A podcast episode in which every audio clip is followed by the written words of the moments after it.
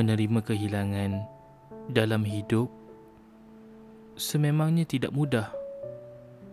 Apatah lagi kalau kita terlalu sayang padanya. Tentu berat untuk menerima. Kehilangan orang yang tersayang, patah hati ditinggalkan kekasih, situasi mungkin berbeza. Tetapi deritanya sama. Ketika cinta dihulur memberi bahagia, cinta jualah yang meragut pergi bahagia dan diganti dengan rasa sakit yang lukanya masih ada. Parutnya masih berbisa.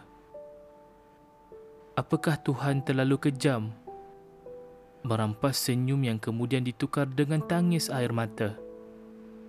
Atau kita sahaja yang gagal untuk bersyukur. Sesudah tiada, baru mengerti yang ada ini sudah mencukupi bukanlah diri ini yang tidak cukup bijak dalam mentafsir situasi. Sudah tentu kita sudah cukup mengerti dengan apa yang terjadi. Soalnya, mengapa kita yang diuji seberat ini?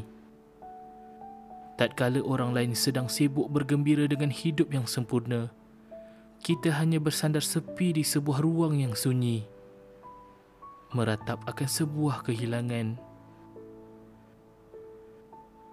Menerima sahaja tidak mudah. Apakan lagi melepaskan ia pergi. Maka, di sinilah ruang untuk memahami makna reda. Bersedia dan menerima sesuatu dengan ikhlas. Walau jalannya tidak mudah, reda bukanlah berserah. Sebaliknya menerima yang terjadi sebagai takdir hidup seorang manusia merelakan pergi dan melepaskan dengan ikhlas walau hati masih terluka. Melawan takdir umpama melawan arus air sungai yang deras.